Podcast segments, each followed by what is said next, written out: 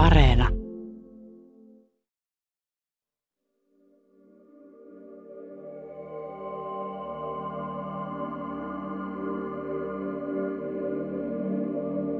Miten syvälle avaruuteen näkee paljon silmin?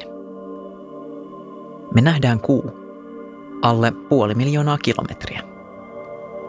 Kahlataan syvemmälle. Aurinko 150 miljoonaa kilometriä. Siis 300 kertaa kauempana kuin kuu. Loikataan vielä kauemmas. Lähin tähtijärjestelmä on Alfa Kentauri, jonne on yli neljä valovuotta.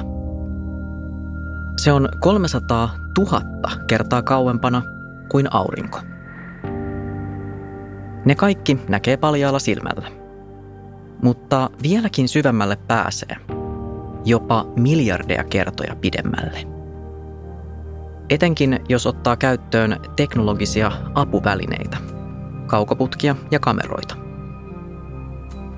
Nykyään kuvat universumin kaukaisimmista galakseista on ihan tavallinen juttu.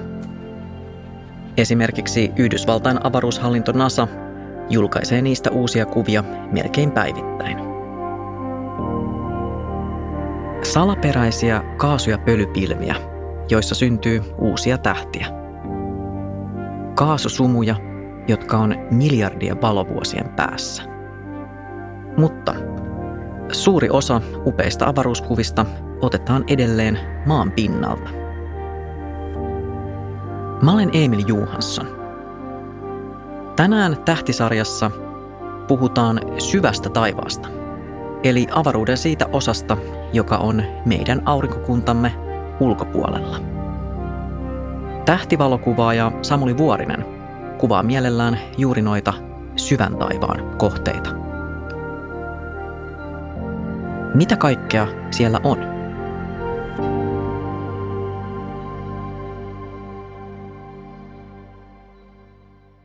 No syvä taivas kaikessa yksinkertaisuudessaan tarkoittaa oikeastaan kaikkea, mikä on meidän oman aurinkokunnan ulkopuolella. Eli aurinkokuntaan tietty kuuluu aurinko nimensä mukaisesti ja sitten nämä meidän planeetat, maapallo ja kaikki loput planeetat ja kaikki, kaikki sälä, mitä nyt aurinkokunnassa onkaan, niin oikeastaan kaikki, mikä on sen ulkopuolella, on sitten tätä niin sanottua syvää taivasta, eli toiset galaksit, tähtisumut, tähtijoukot, ylipäätään muut tähdet, kaikki tällainen. Tässä tuli heti monta, monta sanaa, pitää pysähtyä määrittelemään. Siis mikä on tähtisumu? Se on vain kasa kaasua ja pölyä. Avaruudessa on monenlaisia kaasuja ja pölypilviä ja näitä kutsutaan sitten yhteisnimellä tähtisumu.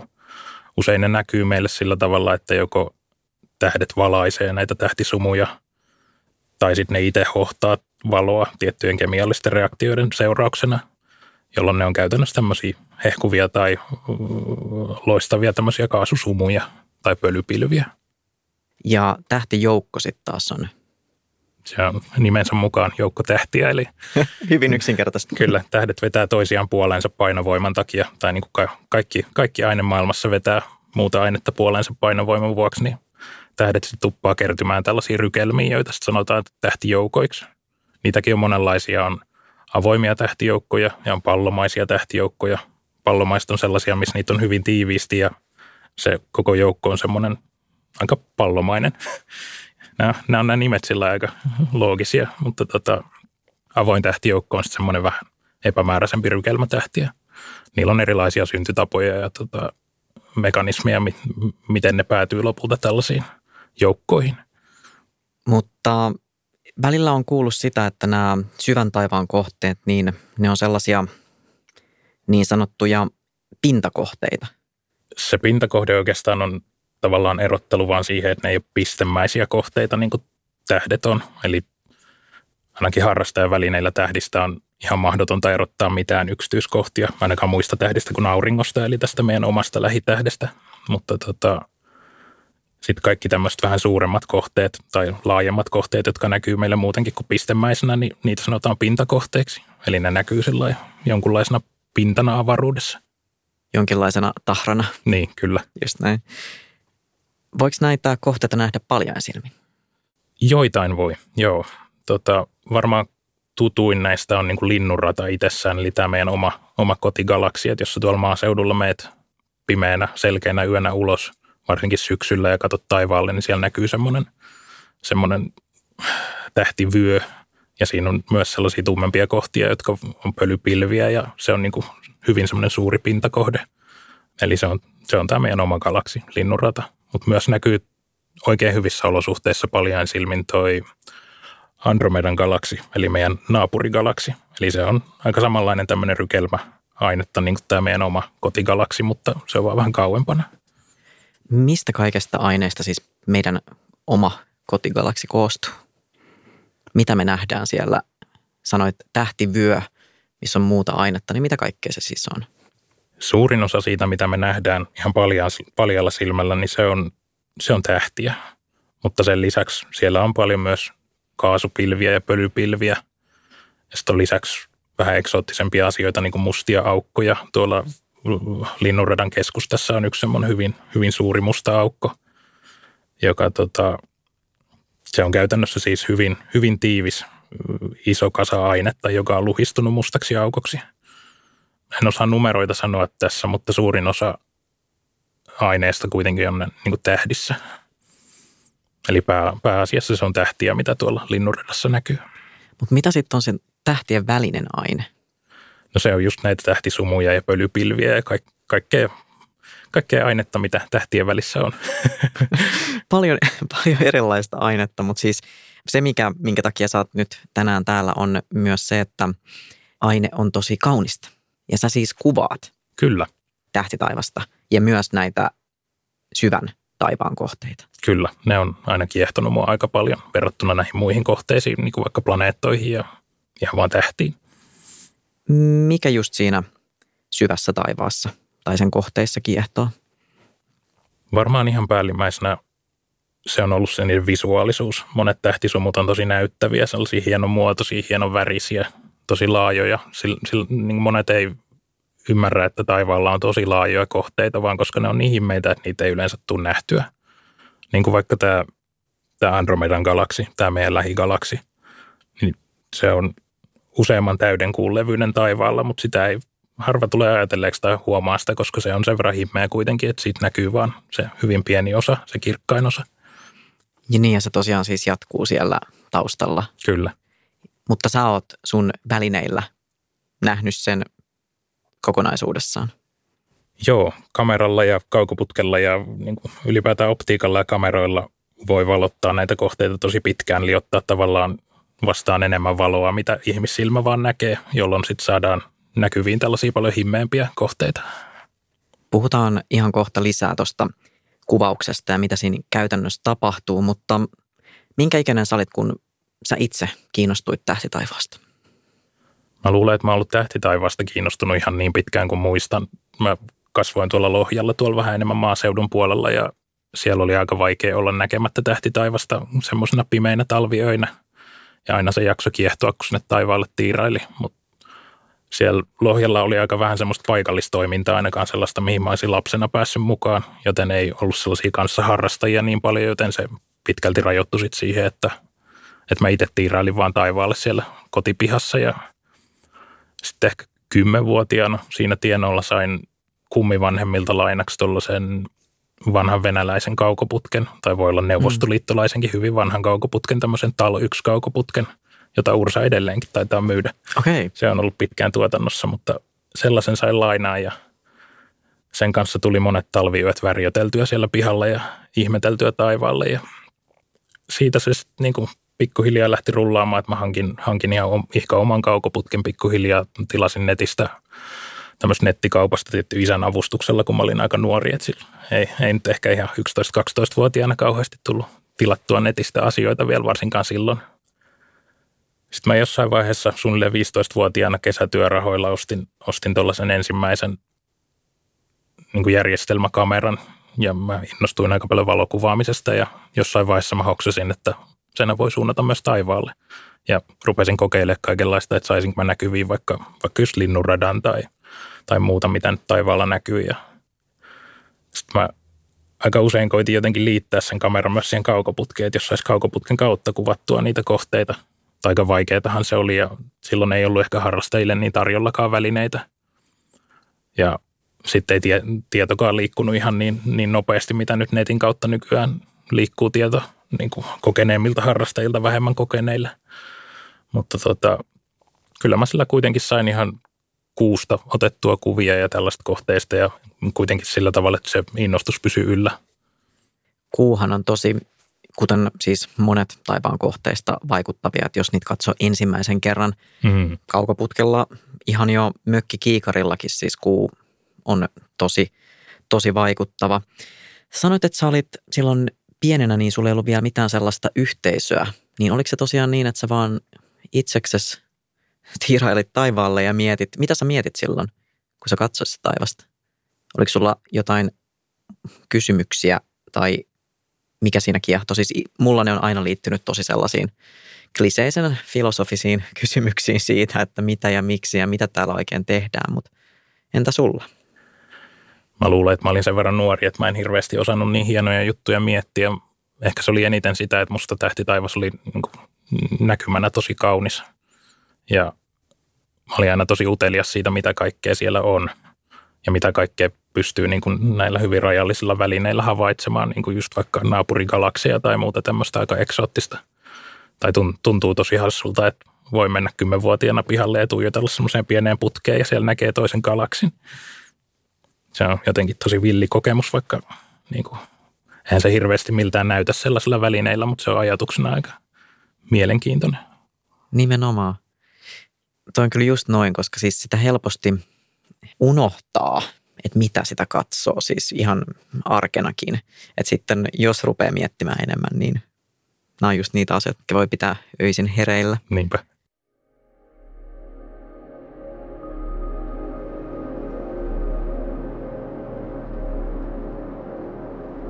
Tässäpä yleinen väite.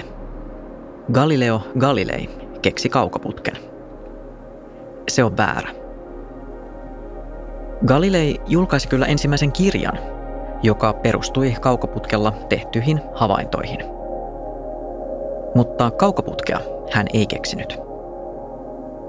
Kaukoputken historia on pitkä.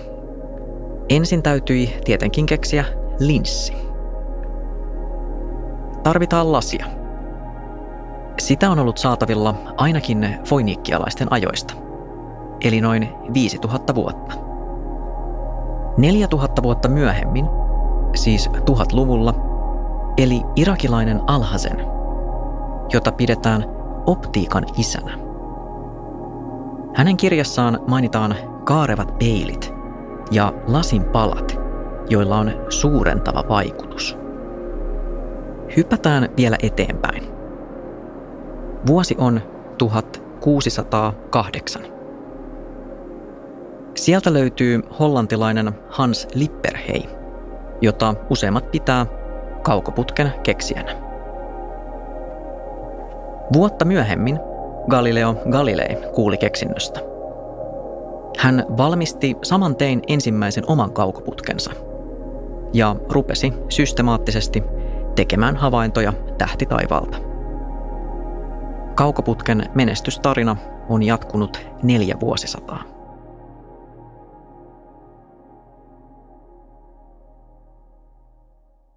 No varmaan jokainen, en tiedä nykynuorista, mutta ainakin mun aikana jokainen nuori on varmaan pitänyt suurennuslasia kädessään joskus ja siinä on oikeastaan jo ligitoimiva kaukoputki itsessään. Eli, eli jos laitetaan yksi tai kaksi linssiä peräkkäin, niin sillä pystytään muodostamaan niin kuva, kuva ulkomaailmasta johonkin vaikka paperille tai mihin vaan pöydän pintaan.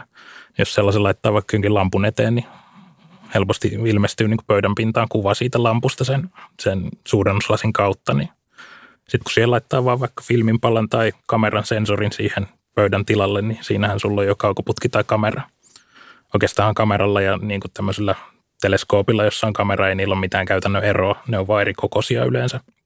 Ja käytännössähän siis kaukoputki toimii niin, että on linssi tai peili, joka muodostaa kuvan ulkomaailmasta, vaan sitten joko joko niin kuin okulaariin, joka on sellainen pieni linssistä, jonka kautta voi katsoa sitä kuvaa, tai sitten vaan ihan just kameran sensorille. Ja mitä isompi kaukoputki, sitä tarkempi kuva ja kauemmas päästään. periaatteessa jo se koko vaikuttaa just eniten siihen tarkkuuteen. Et kaikissa kaukoputkissa on tavallaan kaksi tällaista suuretta, mitä, mitä seurataan, eli on se putken niin kuin leveys tai se pääpeilin tai linssin koko, joka määrää sen, miten tarkka se kuva voi olla. Mutta sitten toinen on niin sanottu polttoväli, joka määrää sen, että kuinka laaja näkymä sieltä näkyy sieltä kaukoputkesta, että mahtuuko siihen vaikka koko kuu vai joku pieni osa kuuta vaan tai niin kuin tällä tavalla. Ja nämä on niin kuin ne kaksi tavallaan avain, avainasiaa, mitä kaukoputkissa katsotaan. Mikä on isoin kaukoputki maailmassa? Mikähän se tällä hetkellä on? Tiedän, että tällä hetkellä rakennetaan sitä tota, onko se European Extremely Large Telescope, eli siis EELT, joka on, joka pääpeili on, ellen ihan väärin muista, niin noin 40 metrinen. 40 metriä? Joo, mutta se tietty koostuu pienistä palasista, että se ei ole yksi 40 metrinen lasinpala, vaan se on monta pienempää, mutta se on silti niin kuin ylivoimasti suurin kaukoputki, mitä koskaan on rakennettu, mutta se on tekeillä vasta, se ei ole vielä valmis. Myös hyvin kuvaava nimi Extremely, extremely Large, mikä siis, joo, kyllä, just sitä. Mutta näitä syvän taivan kohteitahan on siis havaittu periaatteessa aina. Mm-hmm. Antiikin aikana jo tunnistettiin lukuisia kohteita, mutta sitten vasta kun tuli se ensimmäiset kaukoputket, niin homma kunnolla käynnistyi.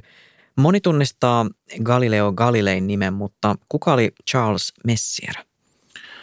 Messier oli tämmöinen tähtitieteilijä 1700-luvulla, muistaakseni ranskalainen, ja, ja Messier oli tosi intohimoinen komeettojen metsästäjä, eli Messier koitti löytää mahdollisimman paljon komeettoja elinaikanaan etsimällä niitä ihan kaukoputkella ja paljaalla silmällä. Ja, ja varmaan harrastajat tuntee parhaiten Messierin siitä, että nykyään on olemassa tämmöinen Messierin luettelo, joka kattaa nämä niin kuin kaikkein kirkkaimmat tähtitaivaan kohteet, sellaiset sumumaiset kohteet, niin kuin galaksit ja tähtisumut.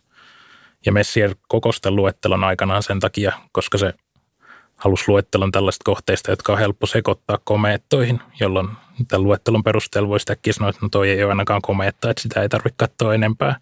Mikä on vähän ironista, että nyt Messier tunnetaan kaikkein parhaiten luettelosta, joka on täynnä jotain muuta kuin komeettoja.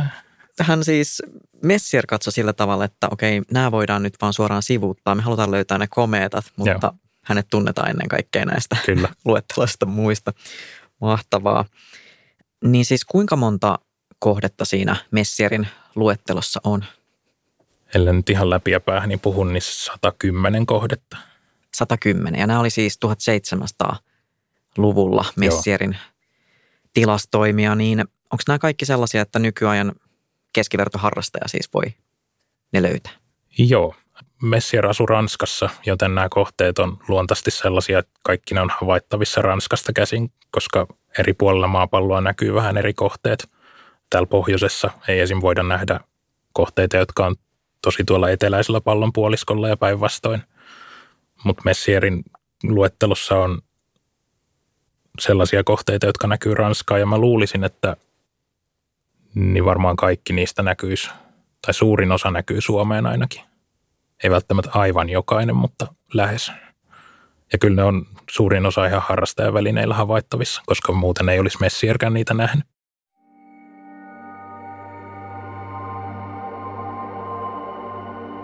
Syksyn ja talven kirkkaina öinä taivaalla voi aueta huikea maisema. Jos sattuu olemaan tarpeeksi pimeässä paikassa, myös meidän oma galaksi, linnunrata, näkyy paljon silmin. Sellaisena maitomaisena vyönä. On aika lähteä taas tähtiretkelle Ursan Tuukka Perhoniemen kanssa –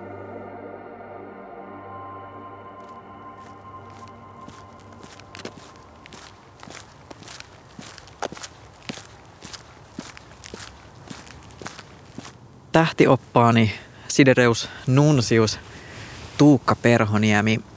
Um, mä osaan suunnistaa nyt täällä muutaman tähtikuvion avulla. Ja heti kun osaa muutaman, niin kaikkea hahmottaa jo paljon paremmin, mutta ton klassisen Otavan lisäksi niin myös kesäkolmio on aika tärkeä tai helppo. Joo, kyllä se on aika helppo löytää tuolta taivaalta – nyt kun me ollaan täällä ulkona, niin onkin sen verran ehtinyt taivaan asento kääntyä, että kesäkolmio on enemmän ehkä lännen suunnassa, mutta samat kolme vähän muita kirkkaampaa tähteä siinä on kuin vaikka se olisi tuolla etelän suunnassa. Tuolla me nähdään kaikista alimpana Kotkan pyrstössä Altair-niminen tähti. Sitten siitä kun katsoo tuonne oikealle vähän ylemmäs, niin siellä on Vega Lyyran tähtikuviossa ja sitten kesäkolmion, sen kolmion ylin tähti tuolla noin ylimpänä Joutsenen tähtikuvion pyrstöstä Deneb. Siis toi on tosi iso. Tuohon välihän mahtuisi siis yhden kolmion, miksi sanotaan, sivun. Sivuun mahtuisi yksi otava. Joo. Otavakin musta näyttää aika isolta tässä, kun sitä katsoo. On, joo, on se iso, mutta kyllä mä sen Mut tuohon kes- saisin mielestäni mahtumaan. Joo. Oo, kesäkolmio on suuri ja tästä tietysti niin kuin hämmästyttää aina se, että, että kun vähän vilkuilee välillä jotain tähtikarttaa ja sitten nostaa katseensa taivaalle, niin sitten on aina se, että no onpa, onpa se iso se kuvio tuolla taivaalla sitten oikeasti. Kesäkolmiohan ei ole mikään virallinen tähtikuvio. Puhutaan asterismeista, jotka on sellaisia No varmaan se suomen, suomeksi se sana olisi kyllä tähtikuvio, mutta ne on semmoisia tähtihahmotelmia, jotka on käytännöllisiä. Monet puhuu vaikka Otavan hännästä tai, tai just tuosta kesäkolmiosta. Se on varmaan kaikista tunnetuin asterismi. Mikä sitä auttaa hahmottamaan siellä taivaalla niitä kuvioita? Jos sen kolmion sieltä löytää, niin luonteva jatkuma. Mitä sen avulla voi bongata seuraavaksi? No, siitä voi esimerkiksi lähteä tuonne vasemmalle. Et kun on hahmottanut kesäkolmion ja siitä helposti sitten haluaa hahmottaa varsinkin ton joutsenen, koska se on näistä kolmesta tähtikuviosta, mitä siellä on Kotka, Lyyrä ja Joutsen. Niin Joutsen on se selkein ja se kesäkolmion siellä ylhäällä kulmassa oleva tähti on se Joutsenen pyrstö. Ja sitten siitä vähän alaspäin kun tullaan, niin on Joutsenen ikään kuin se ruumiin keskikohta ja siitä lähtee vasemmalle ja oikealle siivet ja alaspäin suoraan pitkä kaula, jonka päässä on himmeä tähti tuolla suunnilleen kesäkolmion keskellä nimeltä Albireo, joka pienellä kaukoputkellakin paljastuu jo kaksoistähdeksi. Mutta jos tuosta kesäkolmiosta siis lähtee vasemmalle, niin sitten sieltä tulee seuraava tämmöinen helppo ikään kuin kiinnekohta tuolla taivaalla, joka on Pegasuksen tähtikuvio. Tuollainen ison laatikon muotoinen tähtikuvio tuolla. Joo, Pegasus, se oli se lentävä hevonen. Joo, juuri näin. Tarinoissa len- hevonen, jolla on siivet, mutta me tylsimmät tyypithän nähdään se vaan tuommoisena laatikkona tuolla taivaalla. Ja jotkut ei-tylsät näkee sen sitten. niin, niin tämähän on hyvä. Mm. Tota, kun menee jonkunkaan ulos, niin tota, sit voi, että hei, tuolla on Pegasuksen tähtikuvio, miltä se näyttää sun mielestä. Niin heti tietää, millainen tyyppi on kyseessä. Joo, laatikolta. Joo. Uh, Mutta siitäkin siis, kyllähän näistä useista tähtikuvioista, jos käyttää mielikuvitusta, niin sä saat johdettua sitä, sitä nimenmukaista, mutta mä en kyllä tosta saa hevosta niin miten, mitenkään, no, vaikka mä yhdistäisin. Tota, no katsotaan, vaikka se musta aluksi näytti laatikolta, niin nyt mä alan pinnistelemään. Ja mua auttaa tässä se, että onhan me nähnyt niitä piirroksia tähtikartoissa. Mm. Jostain syystä tuolla taivaalla se on pää alaspäin se hevonen. Eli kun meillä on tuo laatikko, niin sen laatikon oikeasta yläkulmasta, siitä näkee siellä oikealla ainakin yksi tähti ja toinenkin himmeä tähti näkyy. Ne olisi niin kuin sen etukaviot. Ja sitten taas tuolta oikeasta alakulmasta, jos menee tuolle kutakuinkin 45 asteen kulmassa oikealle alaspäin, niin sinne tulee pari himmeitä tähteä. Ne on se hevosen kaula ja sen toisen tähden jälkeen suunnilleen 90 asteen kulma tuonne oikealle taas tulee yksi näkyvä tähti. Niin siellä olisi se hevosen turpa. menisi niin, että se tonne. laajenee Joo. aika paljon tosta. Joo, ja itse asiassa, jos ollaan ihan tarkkoja, niin toi laatikon muotoisen kohdan, taas sitten toi vasemman yläkulman tähti, niin se ei taas virallisesti kuulu siihen Pegasoksen tähdistöön, vaan tota, se on osa Andromedaa. Mutta aika usein puhutaan kyllä siitä Pegasuksen laatikosta. heti menee tosi, tosi monimutkaiseksi. Mä palaan joutseneen, koska se on kuitenkin silleen... Ja, vaikka Tuttu ja näyttää- turvallinen. Tuttu ja turvallinen. Ni, niitä on Suomessakin. Kyllä, ja niitä, niitä lentää myös täällä toisen kuin Pegasus-hevosia. Niin Joutsen, jos me nyt oltaisiin jossain tosi, tosi pimeässä paikassa, niin Joutsenhan siis lentää linnunrataa pitkin. Joo. Siellä Joutsenen suunnassa olisi myös se linnunrata, eli meidän galaksin taso. Ja tämä on mulle osittain vähän niin kuin jännittävä arvotus, että minkä takia juuri Joutsen niminen tähtikuvio, joka on lintu, niin sopivasti lentää siellä linnunradalla. Aluksi tämä vaikuttaa ilmiselvältä, no tietystihän se menee näin, mutta sitten se Joutsen nimi sille tähtikuviolle tulee niistä kreikkalaisista tarinoista ja linnunrata taas on tämmöinen vanha suomalaisperinteinen nimitys sille. Ja silloin kun se nimi Joutsen on annettu tolle, joka lentää tuolla vaikka nyt kaksi ja puoli tuhatta vuotta sitten antiikin Kreikassa ehkä perimätiedossa on puhuttu siitä joutsenesta, niin ei kukaan ole mistään linnunradasta silloin puhunut. Niillähän se on ollut se, mikä me tunnetaan paremmin nykyisin englannin kielellä Milky Way, koska Zeuksen vaimo Hera jonkun, varmaan jonkun perheriidan tai jonkun Yleensä seurauksena tota, läikytti maitoa, galaktos, sinne taivaalle – niin siitä tuli se niin kuin vaaleampi väylä sinne. Ja siitä tulee myös ne sanat galaksi ja laktoosi. Laktoosi myös? No tietty, maito. Äh, niin, ei vitsi. Eli Hera läikytti maitoa ja siitä sai, siitä syntää linnun, linnunradan vaalea osa.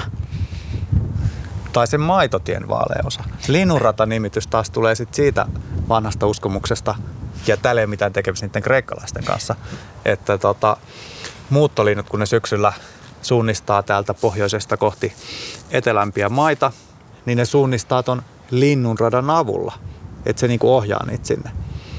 Ja tässä on tietysti semmoinen hankala piirre, että joo, vaikka iltataivaalla lähtisi seuraa sitä linnunrataa, niin kun yö kuluu, niin se kääntyy enemmän tuonne lännen suuntaan. Ja jos joka ilta muuttolintu vetää sen saman reitin, niin se kääntyy koko ajan lähemmäs Atlanttia ja sitten kohta se on siellä valtamerellä ja pulassa.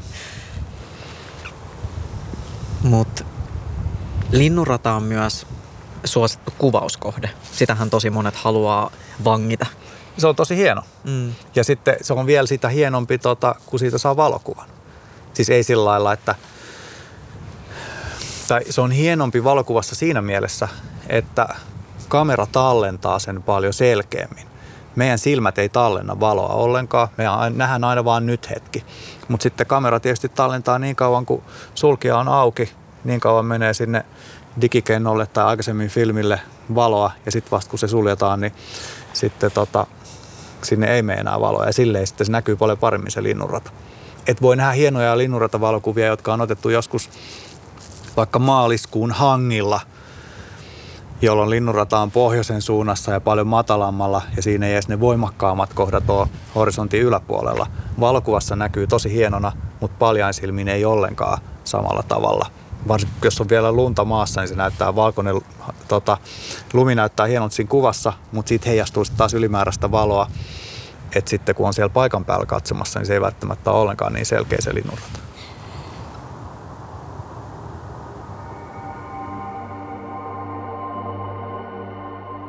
Näin voit löytää tähtitaivaalta linnunradan sisargalaksin, Andromedan. Pegasoksen tähtikuvio on hyvä lähtökohta sen hahmottamiseen. Ota se Pegasoksen laatikko ja siitä vasemman yläkulman tähti. Mene siitä kaksi tähteä vasemmalle ja kaksi tähteä ylös. Ja ollaan kohteessa. Jos osaa etsiä oikeasta paikasta niin Andromedan galaksi voi näkyä myös paljain silmin. Suurena, utuisena täplänä. Siellä on meidän naapuri. Kahden ja puolen miljoonan valovuoden päässä meistä.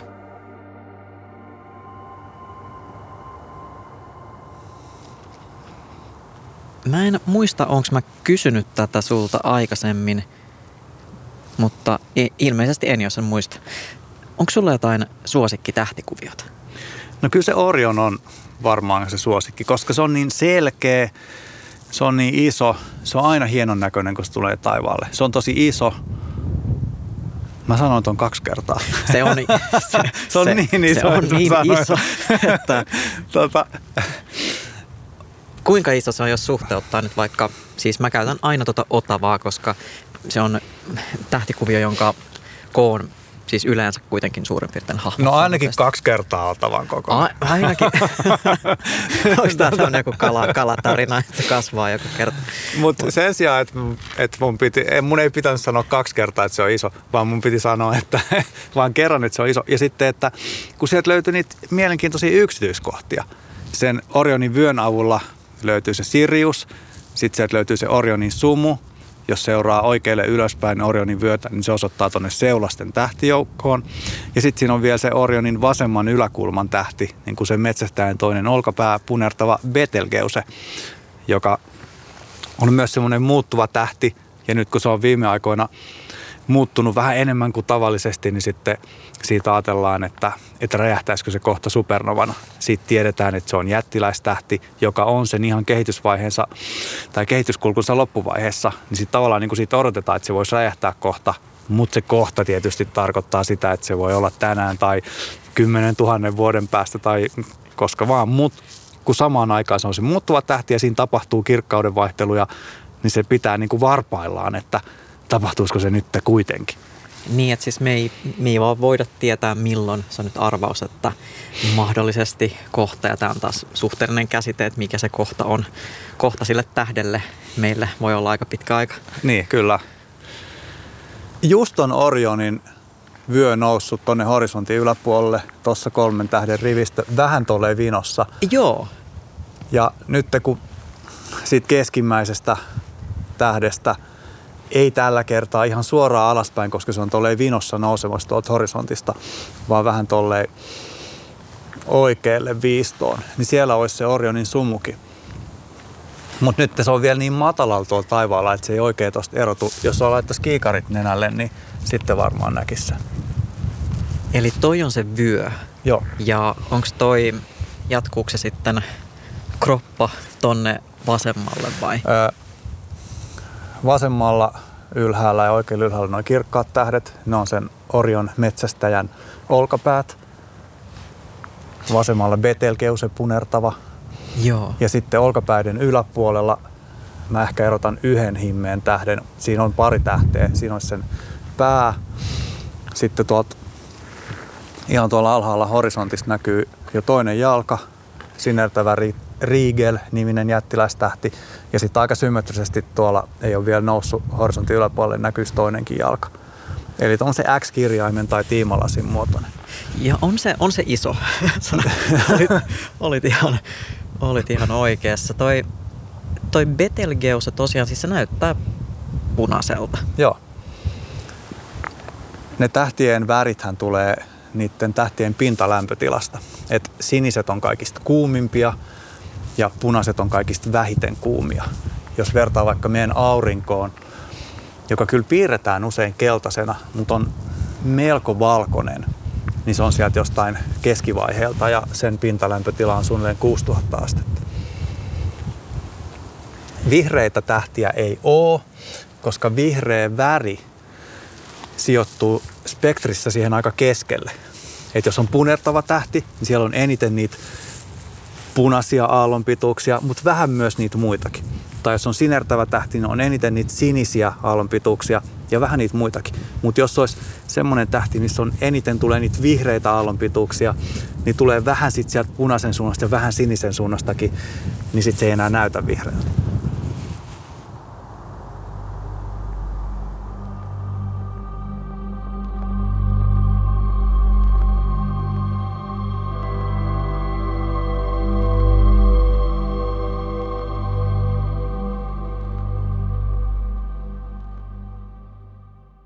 Samuli Vuorinen, sulla on päällä Nasan paita. Ja mä vierailen usein Nasan sivuilla, oikeastaan siellä kuva-arkistossa. Mm-hmm. Siellä julkaistaan joka päivä uusia kuvia. Tosi monet on ihan harrastajien ottamia, mutta myös siis avaruudesta käsin otettuja valokuvia. Ja sitä ei aina tule ajatelleeksi, että okei, nyt, nykyään se on niin arkipäivää, mm-hmm. että me julkaistaan tällaisia kuvia universumin kaukaisimmista galakseista mutta sitten jos pysähtyy miettimään sitä, että oikeastaan avaruudesta käsin se eka kuva otettiin 72 vuotta sitten tai reilu 70 vuotta sitten, niin sitten se vasta tajuaa, kuinka nopea tämä kehitys on ollut. Kyllä. Tai musta tuntuu tosi ihmeelliseltä, että ellei nyt taas väärin muista näitä vuosilukuja, niin aika siitä, kun tavallaan ensimmäinen toimiva lentokone rakennettiin matkaa siihen, että päästiin kuuhun asti, on lyhyempi aika kuin kuun laskeutumisista on tähän päivään asti. Eli se on ollut ihan huikeeta se kehitys. Ja sitten se, että kuitenkin edelleen suuri osa näistä upeista avaruuskuvista niin otetaan kuitenkin maan pinnalta. Kyllä. Että ne kaikki ei ole sieltä luotaimien ottamia. Ja että suuri osa vielä harrastajien kuvia. Se on hämmästyttävää, että nykyään harrastajat pystyy aika, aika niin kuin pienelläkin budjetilla ottamaan valokuvia ja tekee havaintoja, jotka olisi ollut vaikeaa tehdä ammattilaisillekaan vaikka 30 vuotta sitten. Onko jotain sellaisia kuuluisia harrastajien löytöjä? Niitä on muutama. Ainakin ensimmäinen, mikä tulee mieleen, on, tämmöinen komeetta harrastaja tai komeetta metsästäjä, tämmöinen australialainen Terry Lovejoy, joka on löytänyt elämänsä aikana useamman komeetan. Mutta varmaan tunnetuin on vuonna 2011 näkynyt komeetta, jota kutsutaan usein komeetta Lovejoyksi, vaikka Lovejoy nyt löysi useamman komeetan, mutta se näkyy tosi kirkkaana ja näyttävänä, varsinkin tuolla eteläisellä pallonpuoliskolla silloin yhdeksän vuotta sitten, niin se on ainakin tämmöisen harrastajan löytämä. Tietty nämä tosi aktiiviset komeetta-harrastajat on sellaisia, että, että se niiden toiminta on liki ammattimaista tai hyvin lähellä tämmöistä ammattilaistoimintaa. Et joskus niiden kutsuminen harrastajiksi on vähän ehkä epäreilua. niin, että hetkinen, käytetään tähän kuitenkin ehkä hieman enemmän aikaa kuin vain pelkkään harrastukseen. Mutta toi on varmaan sellainen, oli sitten kuinka intohimoinen harrastaja tahansa, niin jonkinlainen kruunu, että saa oman nimen sinne taivaan kappaleelle. Kyllä. Oishan se tosi hienoa joskus vielä, vielä löytää jotain, mitä ei ole kukaan muu huomannut tai nähnyt. Sitten siellä olisi Sammuli. niin, kyllä. Sammuli Komeetta tai mikä lie. Onko jotain, tässä on nyt Komeetan ystäviä tullut useampi, siis Messier ja Lovejoy molemmat, mutta olisiko sulla sitten, jos, jos nyt saisi ihan tälleen spekuloida ja päättää, että mikä se kohde olisi, niin mille oman nimen haluaisi? Kyllähän nämä komeetat ja asteroidit ja muut tällaiset niin kuin tavallaan väliaikaiset ilmiöt tai semmoiset lyhytaikaisemmat ilmiöt olisi tosi kiinnostavia löytää. Mutta sitten on myös sellaisia haastavia syvän taivaan kohteita, jotka olisi tosi kiintoisia löytää, niin kuin jotain sumuja, joita kukaan muu ei ole huomannut tai joku uskalaksi tai jotain tällaista. Esim. myös yhdeksän vuotta sitten samoihin aikoihin, kun tämä Lovejoy löysi Lovejoy-komeetan, niin yksi ranskalainen harrastaja Nicolas Outers löysi myös tämmöisen tosi laajan, mutta himmeän tähtisumun tuolta Kefeuksen tähtikuviosta, joka näkyy hyvin tänne Suomeenkin. Ja sitä ei ollut vaan kukaan huomannut ennen. Että kun vaan suuntaa kaukoputken jonnekin, jonnekin tonne ja valottaa tarpeeksi pitkään, niin yleensä sieltä aina paljastuu jotain, mitä kukaan muu ei ole nähnyt.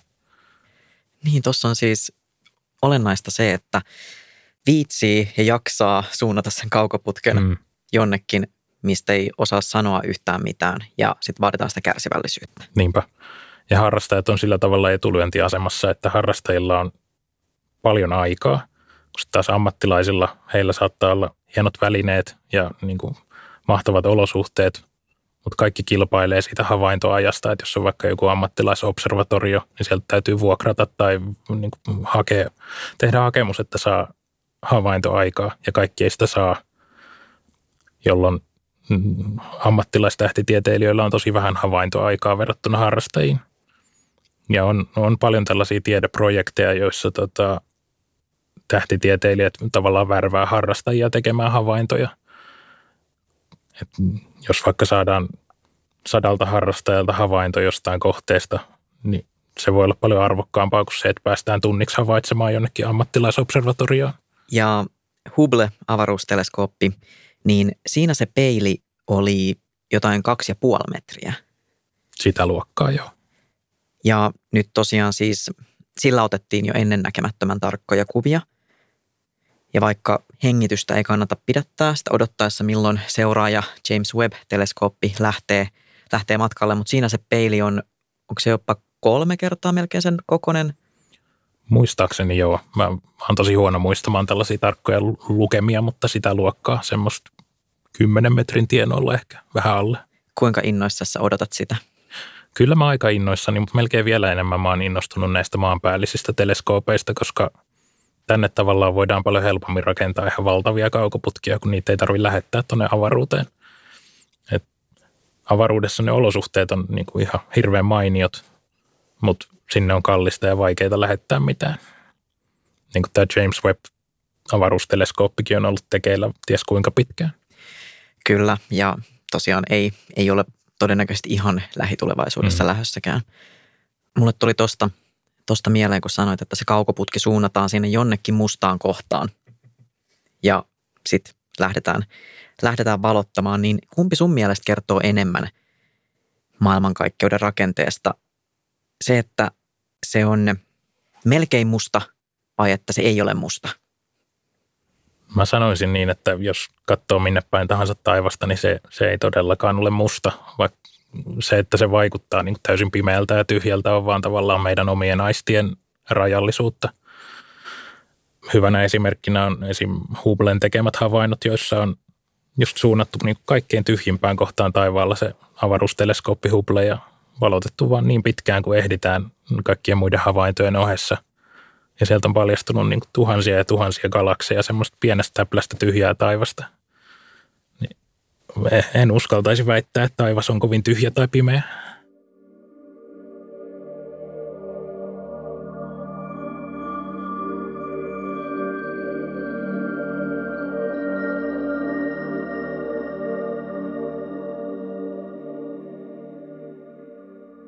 Samuli Vuorinen, me katsotaan nyt tällaista valokuvaa. Tässä on musta tausta. Se on täynnä, täynnä pieniä valkoisia pisteitä. Ei kaikki itse asiassa ei ole valkoisia, vaan siellä on eri värejä. Keskellä on tollainen kiekko, jossa näyttäisi olevan jonkin sortin pyörre. Um, vähän tuommoinen rengasmainen mm-hmm. muoto. Ja sen kiekon keskellä on hyvin kirkas kohta. Mikä tämä on? Kyseessä on siis kuva meidän naapurigalaksista, Andromedan galaksista, joka on siis se on valtavan suuri rykelmä tähtiä ja pölyä ja kaasua. Samalla lailla kuin meidän oma linnurata, eli meidän oma kotigalaksi. Tuo Andromedan galaksi on oikeastaan kaikin puolin aika samanlainen kuin meidän, meidän oma linnurata, hiukan eri kokoinen, mutta ei kovin merkittävästi. Ja nämä tähdet, nämä pisteet tässä kuvassa, ne on tähtiä ja suurin osa näistä tähdistä tässä kuvassa on itse asiassa meidän omassa galaksissa, vaikka sitä ajattelee, että kuvassa näkee galaksin ja siinä on paljon tämmöisiä tähtiä, mm. tähtiä joka puolella, että se galaksi killuisi siellä tähtien keskellä, mutta oikeasti se galaksi on paljon kauempana kuin mitkään näistä tähdistä tässä. Okei, siis niin, että nämä pisteet on lähempänä. Kyllä, ne on kaikki tätä meidän omaa, omaa galaksia. Ne on tavallaan tätä lähinaapurustoa ja sitten tämä, tämä galaksikuvassa on sitten taas toi kaukainen, kaukainen lähikaupunki tuolla. Miten on mahdollista, että se näkyy tässä kuvassa näin? Onko tässä nyt jotain, mitä mä en todella, en siis selvästikään en ymmärrä? No sitä voi ajatella, että tässä kuvassa on tavallaan etuala ja tausta. Eli nämä tähdet on sitä etualaa samalla tavalla kuin katsoisit jostain vuorelta, että tuolla kaukaisuudessa on kaupunki. Niin sä näet myös ne lähellä olevat asiat, kaikki puut ja mitä nyt siinä lähi, lähiseudulla onkaan, niin ne on näitä tähtiä ja sitten se kaukainen kaupunki siellä kaukaisuudessa, niin se on se, on se naapurigalaksi. Joo, huomaa kyllä, tässä on just semmoinen tyypillinen, miten siis katsoo asioita. Ehkä just hahmottaa sitä, että miten tämmöisessä avaruuskuvassa, niin kyllä mä heti ajattelen, että noi tähdet on kauempana. Mm, kyllä. Sitä, mm, tässä on paljon sellaisia asioita, mitä ihmiset ei yleensä tunni ajatelleeksi. Toinen on se, että toi kohde on tosi laaja taivaalla.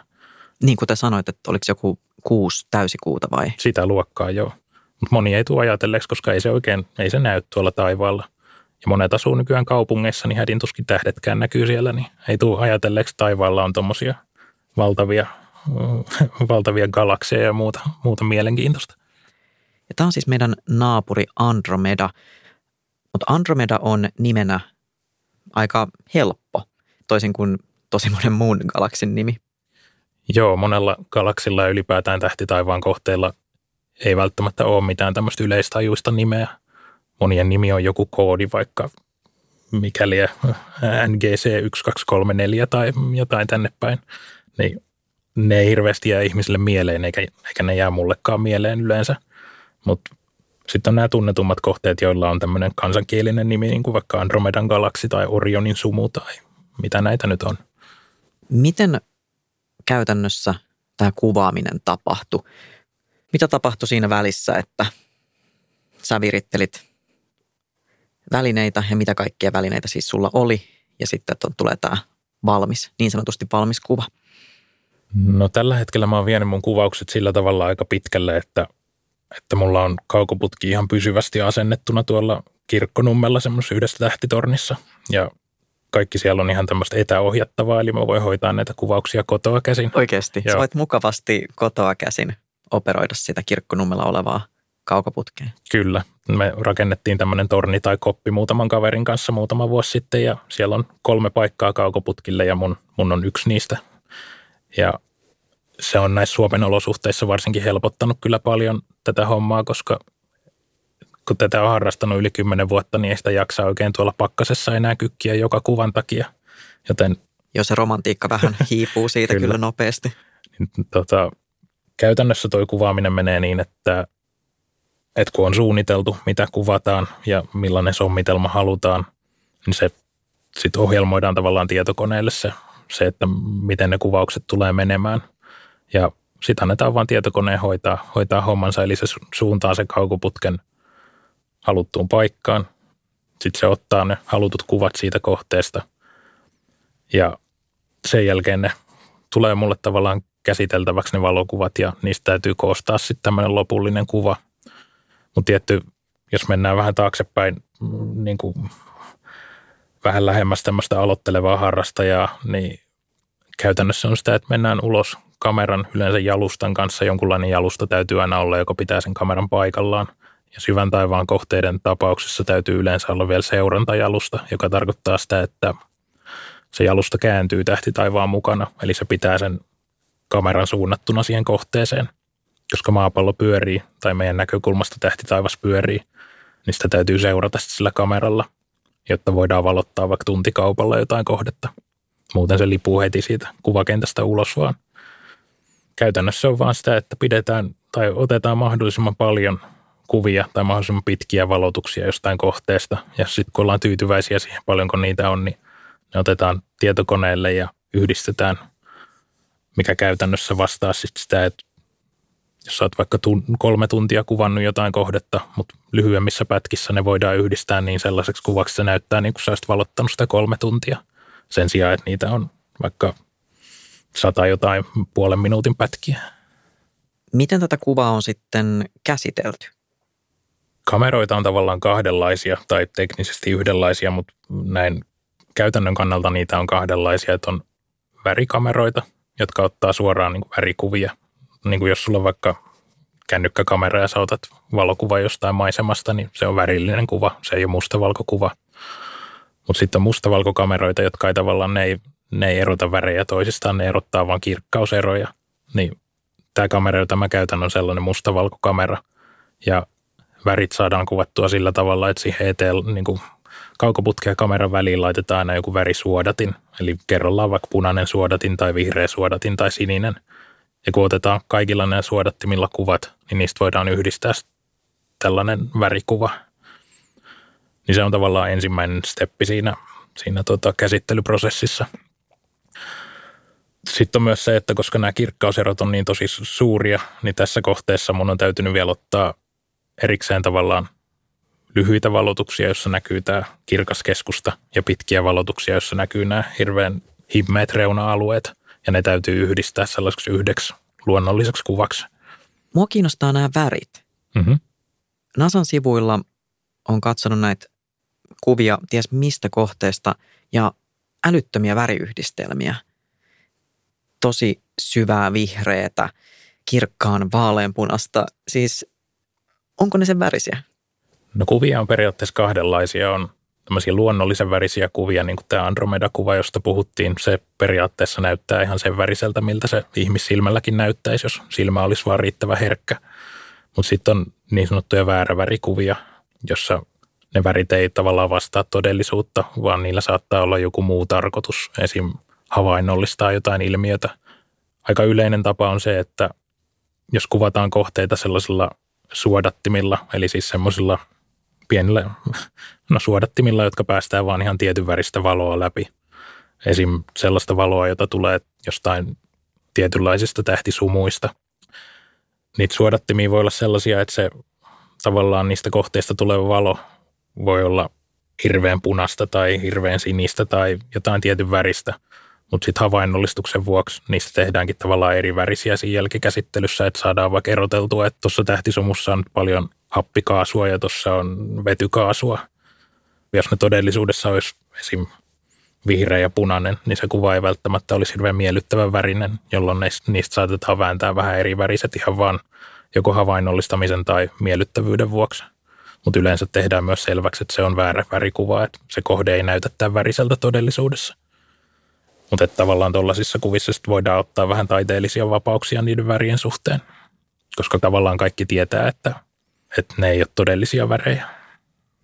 Mietit sä koskaan vaikka tällaista omaa, omaa kuvaa Andromedan galaksista katsoessa, että onko tuolta ottanut joku samanlaisen kuvan meidän galaksista?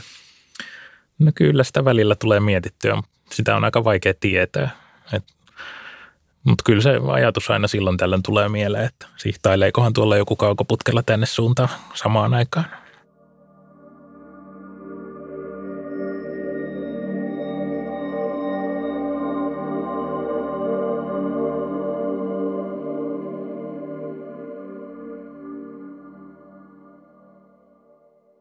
Samuli Vuorinen, otetaan tähän loppuun vielä muutama hyvin, hyvin tärkeä kysymys.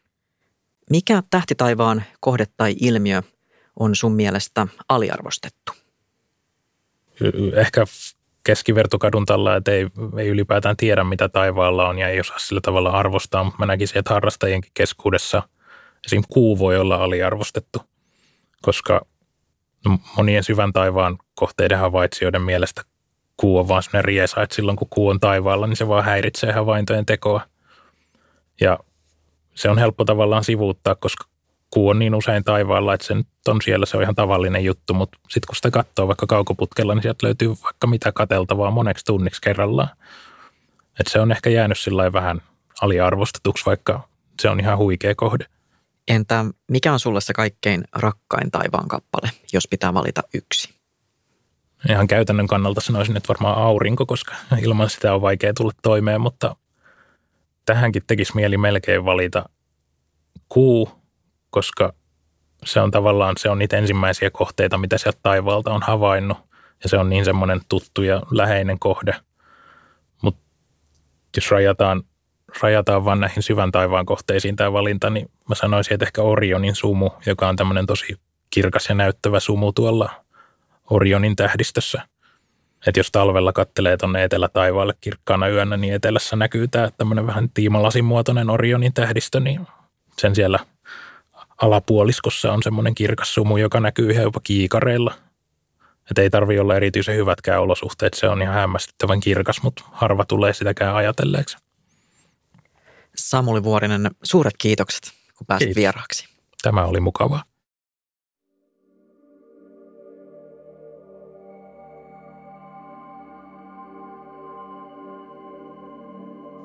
Kreikkalaisessa mytologiassa Joutsenen tähtikuvion alkuperä liittyy moneen tarinaan. Mun mielestä niistä kiinnostavin on kertomus, johon liittyy ihminen nimeltä Syknus. Korostan, että ihminen, koska yleensä näiden tarinoiden keskiössä on aina jumalat. Toisaalta Syknus hengaili jumalten kanssa. Hän oli Fateonin, Apollon pojan hyvä ystävä. Kerran Fateon halusi ajaa Apollo vaunuilla taivaan yli. Apollo suostui, mutta varoitti poikaansa ajamasta liian lähelle maata, koska maa saattaisi syttyä palamaan. Miten kävi? Fateon menetti hurjen hevosten hallinnan ja syöksyi alaspäin. Vaarassa oli taivaalliset holvit, jumalten palatsit mutta myös maa ja sen asukkaat. Estääkseen täydellisen tuhon, ylijumala Jupiter heitti salaman, joka tappoi Fateonin välittömästi. Hevoset vaihtoi suuntaa ja kapusi korkeammalle taivaisiin. Samalla ne raivasi polun, josta tuli linnunrata. Fateon puolestaan putosi meteorina jokeen. Oli tärkeää, että kaikki kuolleet haudattiin kunniallisesti, myös jumalat. Muuten he jäisivät maan päälle kummittelemaan. Niinpä Syknus teki kaikkensa kootakseen ystävänsä Fateonin luut hautaan. Syknus sukelsi jokeen yhä uudelleen ja uudelleen, kunnes oli nääntyä. Jupiter, tuo taivaiden keihäänheittäjä, liikuttui Syknuksen uskollisuudesta ystävänsä kohtaan ja muutti hänet joutseneksi, jotta Syknuksen olisi helpompi sukeltaa. Syknuksen ääni muuttui ohueksi ja säriseväksi. Valkoiset höyhenet kasvoivat kaikkialle ja käsistä muodostui siivet. Joutsen sai uudeksi nimekseen Sygnus, eli se nimen keskellä oleva C muuttui G-ksi. Palkinnoksi ritarillisuudestaan Joutsen sai myös näkyvän paikan taivaalta. Linnunradan usvaisen polun keskeltä.